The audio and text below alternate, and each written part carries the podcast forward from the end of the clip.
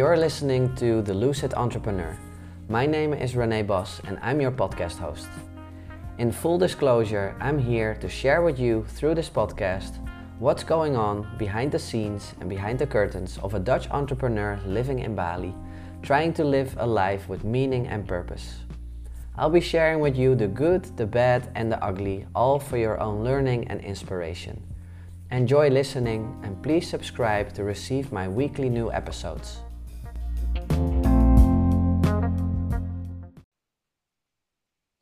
All right, welcome everyone. Thank you for tuning in for another episode of The Lucid Entrepreneur. My name is Renee Bos and I have a special guest on today. Her name is Keri, and we are going to be speaking into some really beautiful, vulnerable, edgy topics when it comes to entrepreneurship. Uh, but before we dive into that, Keri, can you just introduce yourself to us all. Yeah, my name's Keri Ford, and I'm the CEO of Elevate with Keri, which is a luxury transformational movement for women, uh, where I focus on whole body wellness um, and nervous system attunement through the lens of what I call somatic success, which is success gets to feel good and look good. I love it. Thank you so much. And thank you also for making time and hopping on, Keri and also sure. for accepting the invite for because it's uh, for the people that are just tuning in and maybe this is the first episode that you're listening to with the lucid entrepreneur i really have a vision of showing the world more than just the pretty pictures and the great successes that we can have as an entrepreneur and really showing you like hey uh, you know there's days where we don't feel good about what we're doing and we we hit we hit roadblocks and we have struggles in the in the meantime. And that's something that i really want to speak into and Keri is one of the people one of the few people actually that's like hey yeah let's let's talk about it you know? I'm willing to share uh, for inspirational purposes and that's what we're going to be doing here so uh, let's get to it. So there was we actually had a little pre-check before we started the recording of this episode and one thing that um, came up there's a couple of things that we wrote down um, but i think the biggest one that i am super excited about is the whole thing around relationships and being an entrepreneur how they weave in together, how they might bump into each other, how they might clash, and, mm-hmm. and speaking into those struggles. And I know I've had quite a lot, but I would love to, yeah, start off with you, Keri. Like, what is your idea when it comes to being an entrepreneur and looking at, yeah, your relationships? Oh, they they definitely mirror each other. Who we're being in relationship, our triggers, our traumas, uh, even our attachment style shows up and leaks over into all containers. It's not actually separate. And so, um, something I encourage clients to do is to be mindful when they start compartmentalizing. Well, I'm like this in a relationship. And I'm like, yeah, but where else does that show up? Because my guess is it also shows up, like, let's say you're an entrepreneur, you're a coach, in enrolling clients, in attracting clients, in selling clients. Uh, in working with clients even if you're leading in-person events like your nervous system gets to be so attuned to those things and who you're being but it's all one thing. None of it's separate. Mm, yeah i totally agree. So you're also saying that yeah the way you respond in moments when there's like chaos or when you respond to something in a certain moment it's it's the same thing whether you respond to your partner or when you're interacting with a client. Oh yeah for sure yeah. So do you see any like for your for yourself like any personal ways that you might have I don't know responded in certain certain situations that you re- recognize that you were doing it in the same way with your clients and if so like did you do any work on that were you able to resolve or change that or just embrace it or Sure. I have a strong controller that likes to come on board. Mm-hmm. and the controller in me is trying to seek certainty and it's it's really something that comes out when I feel like I need to protect or control the room. So I've seen this show up in my body. I don't know that it's necessarily always come through, but I've seen it show up in my body sometimes if it feels like a room is out of getting out of control, right? Or if I feel like my partner has if I feel disconnected from them, it sends my body into anxiety and what I have felt historically as someone that I don't even want to say identifies as, but just has noticed that a behavioral tendency is to go into anxious attachment style, um, which means that space doesn't feel safe to me. It actually triggers me, right? Because the fear there is like, they won't come back. Or if they're disconnected, then they're going to abandon you. Um, and so knowing that and knowing how that applies into in-person retreats and and things like that, I know when my like internal controller wants to come on board. So just being really mindful of that, that's something for sure I've noticed. Mm, yeah, beautiful. I was just also reflecting as you shared like what my attachment style would be because I think when there's conflict, I feel like I'm a bit of a mixture. Like either I want to like run away. That's the first response that I get. Like I want to get the fuck out of this space here. It doesn't feel good to me. I'm out, you know. That's my first Yep. response. But then when I go when I go through that and then the other person leaves, then it's like, oh fuck, wh- where are they going? then I have Anxious attachment, right? So you're always running. You're either Yeah. running toward them or you're running away from them, depending on what they're doing. yeah, exactly. Yeah. Yeah. Yeah, anxious avoidant is is typically what that is.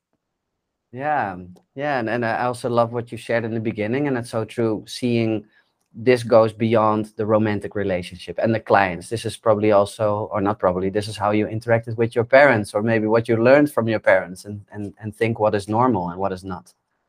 Sure. Well, that was what was confusing to me when I started to unpack all of this inner child work because I'm like, I grew up with a really great family. Like my parents were present, they were there. Um, I didn't always feel heard. I don't think every kid always feels heard. I mean, our parents are doing the best they can. But when I look back at my childhood, I thought, I don't know, do I have trauma? Like, why do I have this massive fear of abandonment? My parents did not abandon me. I, I've never gone through any specific event that I could put my finger on. However, what I did realize was through discipline, the silent treatment was used. So my dad would actually, if I was in the wrong, he would withhold love and pull it away and and practice the silent treatment. You know, it was his way of holding control where his on his controller came online and on board and the silent treatment was enforced. And so that felt what I realized was, oh, those feelings are really familiar to me, which is what I the message I received growing up there was you don't deserve to exist in the house that you are home in, even though you're physically here. Like you don't even deserve to be acknowledged. That's how it felt. Mm, And so internalizing that, or also feeling like if I did anything wrong, love could be taken. And and so there was no room for error or being wrong or so it, it just really massively played a huge role in like what I did or didn't do and what came up in my body. Yeah, beautiful. That's a really powerful insight as well. Like linking that back to where it came. I don't. I think it's good. I don't think it's really like super important that we like figure out exactly where our trauma is coming from, but it does give us a feeling of like, oh yeah, well, I can. I, you can sort of explain it. Like it's not right, it's not wrong. That's where it probably came from, and now I'm ready to like let that go or do it differently. Yeah, I mean, I totally agree that you don't have to identify the exact moment, like, oh, here's where the imprint mm. took hold. But yet, I knew there was something that didn't quite connect for me without having that piece of information, simply because I'm like, what, where is this abandonment coming from? I've never been abandoned, you know, but I've experienced emotional abandonment. And so that for me was like, oh, okay, understand. These, this is where I have felt this familiarity. Yeah, yeah, that makes sense. It's it's interesting, and for the people that have been listening to one of the first episodes, and I don't even know if you know this, Keri, but I was actually abducted as a baby, so I was actually abandoned. I was taken Wow. from my from my parents, and I was away for eleven days. Wow. so as a as a not know that. baby, yeah, as a baby, I experienced that sort of abandonment from my mother at least, and my and my father, because I was with this woman that I've never met before for eleven days wow. So, Wow. Yeah I'm, I'm like okay well that's a big enough explanation for me that i have like some Yeah. tendencies yeah I would say so. Wow. Right? Yeah. yeah and and and looking at me growing up with my with my father and my, i was of course returned to them the police found me they were able to track down the woman and i was returned thankfully um, but my father is like one of the the typical kind of men that are not really showing their emotions they're not really open to talk about their feelings right so that's just something that i never learned growing up and something that i took into my relationships as well not showing emotion thinking that i'm weak if i show sadness or if i show frustration or whatever So it's just like oh i'll, I'll go out my dad hops on the bike on the bicycle. If he has a fight with my mom, he hops on the bicycle. He's out, right? So that's Yeah. how he copes response. with it. Yeah. So I started doing that as well. But now, you know, going through the personal development work and doing therapy work, it's like I can actually, even though it's uncomfortable, I can sit with it. I can still be in someone's presence, whether it's a friend or a romantic partner, and really go through those emotions like in a healthy way Mm. instead of Yeah, running having- away. having that awareness is so keen because then we can start to reprogram what we do instead or at least practice something different hmm. because you're like oh wait this is where i notice i want to run away so what can i do instead let me just start with maybe i don't lean in but at least i stand still Yeah. and like that gets to be just the practice of trying to lay down those new neural pathways and create a new visceral experience Yeah, beautiful. So also for the people listening, like this is like when you're starting to notice these patterns or behaviors, it's not about you like resolving and being perfect today, but starting with noticing. And then as you notice it, next time it happens, you know, or when it's about to happen, you can be like, you, you actually have a choice. Am I gonna go into my usual behavior? Or am I gonna choose to do it differently this time? And even then it doesn't have to Mhm. be perfect, but you can try and learn and make it better. Yeah, I'm glad you said that because I'm sure you already know this, but change requires two things. First is awareness, which most people have to a certain degree in depth, and the second is choice. That's mostly the the big how question that a lot of people ask, but how do I change it? How do I stop doing this behavior? Well, it's in the noticing and observing and starting to catch it sooner so that you can start practicing something different. Yeah, yeah, beautiful. I, I'm happy you brought that in. Yeah, because without awareness, without being able to notice it, you will never be able to change it. It will always go the same way. hmm Yeah. When we're when we're when we're talking about um, relationships and being an entrepreneur, because I, I know you and your partner are both entrepreneurs, and uh, I've been in an uh, almost three year long relationship, also both being entrepreneurs, and I've noticed that there's a lot of beauty in it, and I also noticed that there's like quite a lot of challenge in there, like What time are you schedules. talking about? Tell me, Keri. so I remember uh I was so I was married very young. I was married at 25, but I was in that relationship for 12 years. And when I went through my divorce, I remember being very clear on my love list. I was like, I want a male version of me. Like that just I just want to be understood. I want the like the entrepreneurial spirit, all these things. So I have this male version of me now, Jake, right, who I've manifested. And sometimes I'm like, God, I'm a pain in the ass, you know, like because he's my divine mirror. I'm like, am I that fucking stubborn? And uh yeah, the answer is yeah. Like we both are. It's just it's so funny and so annoying because in such a uh, divine union and in such a conscious partnership, you can't get away with anything. Mhm. you can't you can't get away with all of your unconscious tendencies, avoidance tactics. Um, none of that lasts. It just doesn't. And then you take it a step further, and we're both entrepreneurs in the personal development space, helping other people do this work. And it's like our we should start recording more of our coffee chats in the morning because they are not like most people's. We sit, we psychoanalyze, you know, over coffee. Um, I would say probably our our work is in creating more joy, play, and like loosening the reins a little bit because we're so dedicated and so committed to the healing work that as a lifestyle and as uh, you know professionals in our life purpose it just it's hard sometimes to like take a break.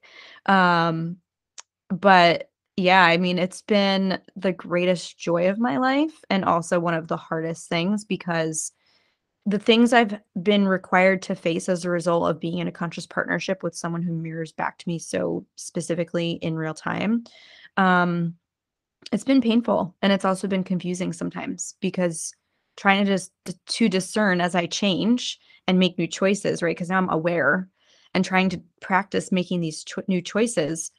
You you sit in this space of as you're in the process of letting go of these patterns of like what is trauma and what is truth here like what's real because what felt real as an experience may have been driven by my lived experiences which most often they are.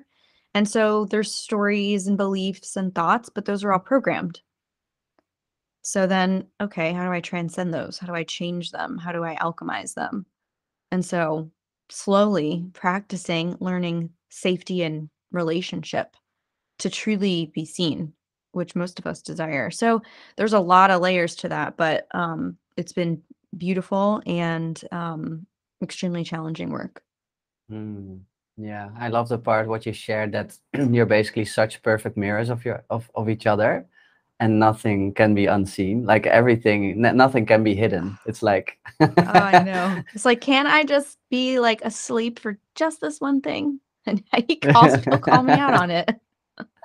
it's beautiful. I And think it's vice a vortex versa. of personal growth. Like you Yeah, must both be growing so much. All the time. I mean, it's pretty wild actually. It's a very accelerated pace, especially when you do work together. Um, I'll I'll never forget one specific story. We were in Tulum and I had hair extensions in that were long at one point, and I've had this battle with like really disliking my curly hair. And so I get out of the ocean and I let my hair air dry and he goes, "Whoa, what's going on here?" And first thought is like, "Ugh, it look my hair looks bad, you know, or it looks like a mess." Cuz to me the curly hair felt out of control, which goes against this controller wants to come on board. So, I'm like, "Oh, it must look like I'm I'm like, "Yeah, this is my hair." And he goes, "What?" He, in his Jake way, he goes, "I feel lied to. This is a this is amazing." He's like, "You should never." He's like, "You should never straighten your hair again." I mean, we're half a year into dating, and it's the first time he's really seen me. Wow. But like, your divine partner really wants to see you, even the parts of you that you've rejected, because it's authentic to me. And so I didn't realize how beautiful that was to him. And I've had a process of starting to like wear my hair curly all the time now. Um, not because he likes it, to be clear, because it's safe to be seen as who I am Wow. and what makes me me. That is really beautiful. And so it's just hair. And also, is it? That's know? a good question. But to really let someone see you and let and let them in, that was where I took my power back, where I had given away from myself. This was only a, a mirror reflection of, you know, where I had rejected myself.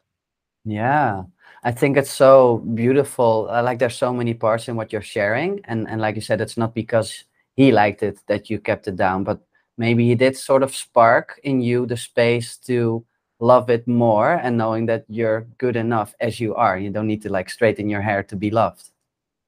Totally. Wow. I think, yeah, I I truly believe that like we've got all these beautiful courses and we can do all the personal development work, but a relationship has so many fruits to bear Yes. more than what we can ever learn in like school or from books or I don't know if you resonate with this, but I did quite a bit of personal development work, personal development work, as did he before we were in relationship. And I remember thinking like, I feel really good. Like I think I've healed a lot of things. And then, you know, you get in a relationship and it's like beep bop boop, like all your Yep. triggers, you're like, fuck, I thought this was gone. And like now I feel it times 10 in my body because I'm practicing it in relationship. And so it's a whole different level of mastery. yeah yeah. I think it's also because you like i don't know the, the the- when you're in a relationship there's this special person right? You go into a deeper level of trust and commitment. You spend a lot of time together. There's like like you said like the beep beep beep beep. They press exactly those buttons that you don't want to be pressed on. All Oh, the because time. by myself it was fine. No one was pressing those buttons because I Mhm. was, you know, alone in my little like cocoon of healing.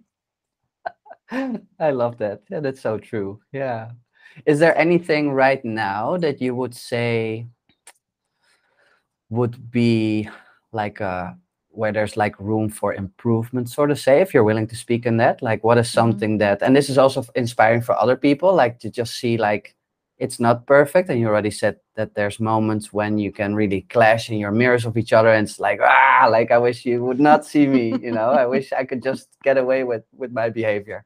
Is there something that you feel like, yeah, would have some room for improvement or something that is not really where you want it to be yet? Or Yeah, a couple things. I mean, I mentioned more play, more joy, just kind of like loosening the reins on trying to always like get it right or because we both have a tendency to do that or to focus so much on the healing and just like let go, let our hair down, just relax. So more of that for sure. Um, being open to receiving coaching from him, where there are a lot of times that I want to say like, I don't want your feedback right now, because part of my unconscious wants to, I just want to bitch, right? You just want to vent and be Mhm. heard, but also the feedback from him is important because he knows me so well and he sees me, but he also sees what I don't see, which is like not necessarily my potential. I don't want to use that word, um, but my true highest self. He sees what's possible and what I'm capable of. And so sometimes when I know he's calling that out in me, I am resistant to him coaching or providing feedback to me. And so Mm, being more open to receiving feedback because it's not criticism, it's actually very compassionate to call me out to my highest divine divine being, like highest self.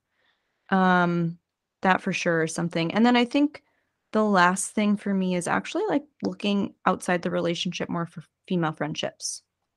I have a mm, tendency yeah. to just like have my couple people and be a homebody and like that's good. But again, he and I are so similar in a lot of ways that I think it can diversify and provide like a little variety in the fabric. Yeah, great, great, great points that you bring in there, especially the one that you shared about for you then as a woman to have like female friendships. I think also reflecting for uh, reflecting back on my past relationship because right now I'm not in a relationship, how helpful it was to have my male friends be there for me, especially when there was like crisis or something in the relationship. Things were not there was something came up or you know, and I uh, I, I can go to my partner with it because she's going through something and she needs space for herself. But then being able to go to my male friends and like you said, sometimes also bitch, like, oh my God, this shit happened again, or just being able to vent it Sure. and have and, and being received in that. And then oh, actually it's it's quite okay. And just having some valuable, honest feedback from the friends, from the girlfriends, um, about what's going on in in your relationship world. yeah, for sure. Yeah, it just kind of brings a little bit more of a, a different beat, you know, and then you can kind of have those experiences, those conversations and bring it back. Mm, um because like i said it's when you're so similar you're you're almost like you know pawing at a mirror We're not the same, you know? yeah, like a pure reflection in the water. Like, yeah. Mhm. How are you guys with um like time management sort of thing? How how like time planning? Like because you both have clients and you both you're both entrepreneurs, you can decide your own schedules. Do you feel like they're pretty aligned or is that a challenge or fairly aligned. We like spaciousness in our schedule. Like today is a heavier day for me than normal um but i had some things rearranged this week. So um i'll say we have like our sandbox. This is what i use with clients too. It's i tell them you don't have to have the rigid like miracle morning you know? I've never done that but i've heard about it and it's just you know it's this this this specifically. But you can have a few things that are kind of the cornerstone of your morning before you kick off the day um, where you find and land and touch into yourself first before you go out and serve and give. Um, but it doesn't have to be done in a particular order for a particular time. So just if you time block an hour or two and then have those as bumpers, whatever you do inside is just playing in the sandbox. So maybe some mornings it's meditation, journaling, uh, you know, silence, and maybe some mornings it's moving and flow and you know, just having coffee and writing. It could be any of those things, but like you have your protected time. So we have some cornerstones in the morning. Most mornings we meditate. Uh, most mornings we sit on the couch and have coffee, and then we meander around and start our day usually around 10. There's not much conflict other than we share an office right now. So we're recording podcasts and stuff. And I like to nest. So there's certain times I'll be like, Can I have the office right now? And I'm like, okay, I don't want to move all my uh-huh. stuff. But like, you know, we're sharing the space. So that's really the only time that it gets sticky. But otherwise, I mean, it's pretty fluid. You know, I'll write a, a post, he'll write a post, and we'll read each other's posts and give feedback. Um, Ah, that's yeah, so it's pretty sweet. it's pretty fluid. Yeah. That's so cool. I It's love it when two fluid, co- it's when two coaches live together. It's like so beautiful. What would Yeah. be, if you can remember, like what was one of your, I don't know, lesser days recently? Like what happened in that day and what did you do to go, go through it or did you just surrender and did you just have a shit day or are you willing to share about that Yeah, I'm, you know, I've been going through this process steadily of unbecoming since I, you know, have been on a, a spiritual path. And I think we're always on a spiritual path, but when you're aware you're on it, you choose differently. Hmm. So I finally chose the work back. I was being called to it and I finally chose it back with eyes open wide. And I've been on that journey now for about a little under four years. But this year was an acceleration of letting go of what I look like and that's been really hard and really challenging. Like, so curly hair was just kind of the start of it. But then I gave up makeup for 30 days. Now, it, that feels really vain and really selfish to even have that be a thing that feels real to give up. Um, and in comparison, I just want to say, like, to other people and like actual issues in the world, like, it pales in comparison. The the problem here though is that this is something toxic i think that has really infiltrated a lot of specifically western culture where women still feel their value is in what, what they look like because then they'll be chosen and so it pits them against each other in competition most of the time when i would coach a, a group of women and we talked about who they're trying to look so good for it's for other women which Mm, is wow so interesting to me why and it's because other women signify competition. Competition of what? Being chosen by men. And then that signifies, oh, therefore I am value and worthy. wow I'm valuable and worthy. Yeah. So this was something I've been like really uncoupling and dismantling. But in that, right, then you then you say, okay, well, I've had this like historic fear of abandonment. And what if he's only in the relationship because he's attracted to me? or because of how Mm, I look. And now I'm choosing to not wear makeup. Like that's the ultimate laying of the mask down, where you're like, I'm really letting you see me. And now I'm showing up like me, truly me, every day. And he's still here. ah. And it wasn't, I mean, it, if I asked myself if it was if that was actually like a real fear, it wasn't, but it was it was still a whisper of, but what if? And so that has been hard because there's some mind fuckery in that. You know, like, wow, imagine being so conditioned and so programmed that your only value is in how you look. Mm, yeah, and and the downside of it as well is because you know now we're like young, we're like in our thirties, you know, we're still beautiful, and but then you know at some point you get older, and then you also need to accept the fact that you are gonna look older, and you're not gonna look the same way as you do now. So if you're in a relationship and you're just looking at the appearance, then you probably need to swap for a new partner every uh, like uh, ten years or so, like ten years younger, and that also doesn't work. At least I don't believe in that. If you really want to be Sure. Committed together with someone.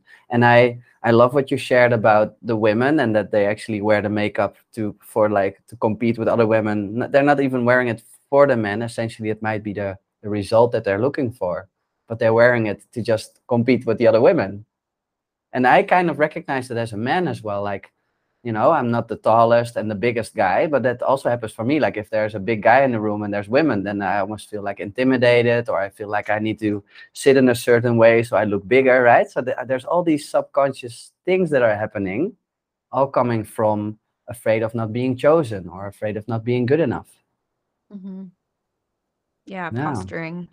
Sure. yeah yeah yeah and it's so tiring it's like i did it for a while not consciously but just trying out i think it was also when i was doing a lot of medicine work where i was confronted with the fact that i'm now not anymore so much but like so uncomfortable in my own body. And i could feel like being so i was looking at myself and it was like the whole room was looking at me but they weren't. But i could feel like all eyes were on me and i felt like shame coming up and I had to really work through it. And then at some point, I just let go of my entire body and like I just sat, sat in myself like a couch potato, stopping to pretend that I'm sitting there like all straight and all like my spine straight and active and everything. And I dropped everything and I felt like a huge weight got lifted off my shoulders. I'm like, I don't have to, why am I pretending so much? Why am I pretending to be Mm. someone else instead of just being here and feeling tired or feeling sad or feeling emotional and just sitting in that and being in that. So that was a breakthrough moment for me as well. Yeah, it's really beautiful. Hmm. Yeah. Beautiful, Keri. I feel like uh, also looking at the time, I feel like we shared quite a lot. Quite a lot. I feel like we peaked in this in this area of uh, this topic that we wanted to speak into. Yeah. Yeah. Yeah. Is there anything to round up? Anything else that you feel like bringing in or sharing or?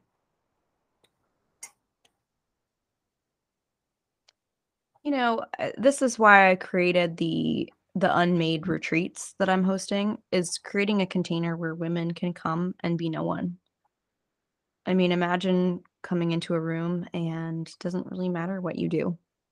And yet you all know that on some level you've created like physical success and external postured success, but like the relief that you feel when you don't have to lead with that and you can simply show up as you are. And you can also be committed to this process and step into a container that is meant to support that unbecoming that lets you reveal who you are so that we can radiantly see authentically you. Mm, sounds like a very transformational experience for women. As you said, probably a lot of women are, yeah, maybe not even aware that they're doing these things and just maybe imagining the fact that they can be in a space and just be themselves without needing to pretend or like do all these extras to be accepted Mm. or to be liked or to be seen. I think that Yeah. would be a, a beautiful experience for any woman to have in, in their lifetime. Yeah, absolutely. Thank you, Keri. Thank you so much for uh, joining and for hopping on and sharing vulnerably. And um, yeah, everyone, thank you for listening as well and wishing you all a beautiful day or night wherever you are. Thanks, Keri. Thanks, Renee. Bye. Bye.